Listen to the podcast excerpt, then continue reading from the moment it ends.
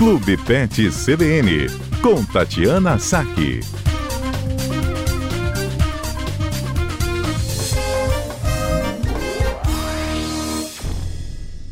Boa tarde, ouvintes da CBN. Hoje eu vou responder a dúvida do nosso ouvinte William, que perguntou se os animais, se os nossos pets podem fazer atividade física. Né? É uma dúvida frequente e a resposta com certeza é sim. Né? Aí, por atividade física, a gente entende atividades que desenvolvam ali a parte física, mas também psicológica do animal. Né? É importante para manter o pet saudável como um todo. Né? Sem dúvida nenhuma, é, os cães são aqueles animais que mais podem fazer atividades físicas junto com a gente, né? No ambiente externo, é, existem várias, vários tipos de atividade. Então a gente vai falar um pouquinho hoje a respeito das atividades para os cães e na semana que vem a gente aborda um pouco as atividades para os cães dentro de casa e para outras espécies de animais, né? Que normalmente ficam em ambientes mais restritos. Então, assim, a gente tem que sempre lembrar, no caso dos cães, que todo cão nasceu para exercer algum tipo de atividade. Ele sempre desempenha um papel, ou ele é um cão de guarda, ou ele é um cão de caça, ou ele é um cão de pastoreio, de companhia. E a atividade física, ela vai servir ali para substituir essas eventuais atividades que o animal não consegue exercer, muitas vezes porque mora num apartamento, né? Mora num, numa casa, enfim e ele não consegue aí desenvolver esse seu lado trabalhador.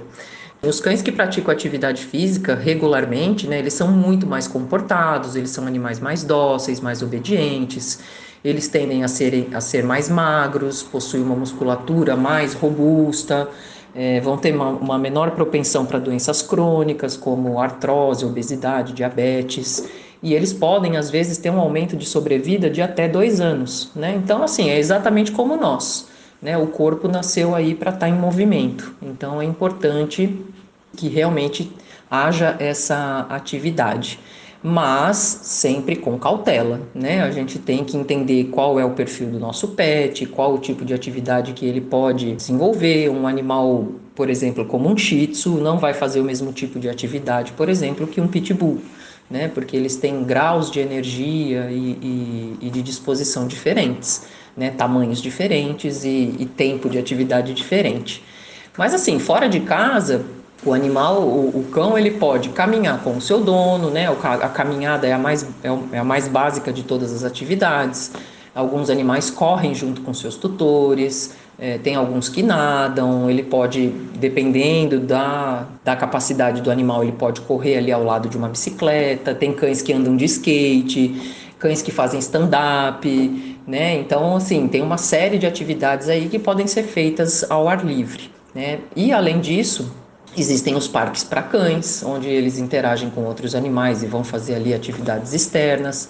Existe o agility, que não é uma atividade tão difundida no Brasil, mas que é super bacana e que os animais adoram.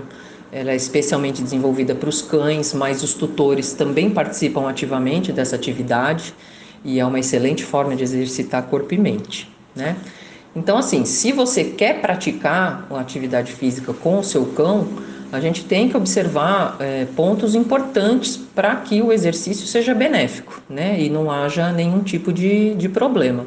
A primeira coisa é que o exercício deve ser uma atividade prazerosa para o cão e não um tormento. Né? Às vezes você pode ter um cão tímido, um cão medroso, é, um cão com dificuldade de sair na rua. Então a gente tem que entender ali o perfil do nosso cão é, e entender qual o tipo de atividade que ele gostaria de fazer. O ideal seria que esse cão passasse por uma avaliação geral, né, com o veterinário, saber se tem alguma restrição de movimentação, se é uma raça que tem propensão a algum tipo de doença articular, por exemplo. A gente tem que ter uma atenção especial ali com os filhotes, com os idosos, com os animais que já têm sobrepeso. Então, é, isso a gente tem que considerar como eu falei antes, não esquecer o tamanho do cão, né? Porque um pincher de 3 quilos não vai aguentar fazer o mesmo tipo de atividade que um labrador de, de 45. Então é importante a gente lembrar disso, entender o ritmo do cão, né? Começar a atividade de forma branda ir aumentando aos poucos, de forma gradativa, de acordo com os limites. Às vezes eu vejo algumas pessoas na rua fazendo algumas atividades ali que, que me geram bastante preocupação. A gente vê que o pet está desconfortável. Tá? Eu já vi diversas situações ali, o animal mancando, o animal relutando em fazer aquilo que o, que o tutor quer. Então a gente tem que perceber o nosso animal. Se você estiver fazendo uma atividade e perceber o cão muito ofegante ou relutante, tem que parar e procurar um local arejado, sombreado e descansar, né? E tentar entender o que está acontecendo. Levar sempre água fresca e fornecer sempre que necessário. Evitar os exercícios nas horas quentes do dia, isso é muito importante, é, principalmente por conta das patinhas, mas também por conta do próprio calor e do esforço. Né? Então, no começo da manhã ou final da tarde é muito melhor. Não faça uso de suplemento ou vitaminas sem consultar o veterinário, tá? Porque às vezes elas são desnecessárias ou redundantes ou, enfim. Evitar alimentar o cão, né, logo depois da atividade física, é, esperar um tempo, deixar ele descansar para depois alimentar. Se você for fazer uma atividade no mar ou na piscina, é importante que o cão saia, saiba sair sozinho da água, né? Entender aonde que, por onde que ele sai, para ele não ficar exausto e, e, e ter algum tipo de complicação. Ele pode eventualmente querer entrar na piscina sozinho e não saber sair, né? Então é importante. E evitar as atividades com os braxcefálicos, que a gente sempre fala, né? É importante assim ter muito cuidado com esses animais, porque eles podem ter complicações sérias decorrentes de, de uma atividade física inadequada ou de uma temperatura inadequada.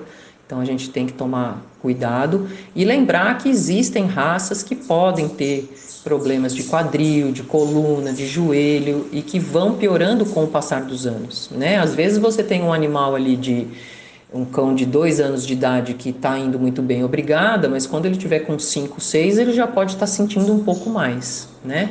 E muitas vezes eles não demonstram ou demonstram pouco. E a gente pode pensar que se trata só de frescura, de preguiça, mas na verdade o animal pode estar com algum desconforto. E lembrar que tem algumas raças que podem ter uma dificuldade ali de estabelecer limites para si mesmo, né? Tipo o labrador, o pitbull, eles são, eles são cães que muitas vezes eles brincam, eles podem brincar até a exaustão. Então a gente tem que dar um limite para eles para que não haja nenhum tipo de complicação, certo? Então é isso e espero vocês na próxima quarta.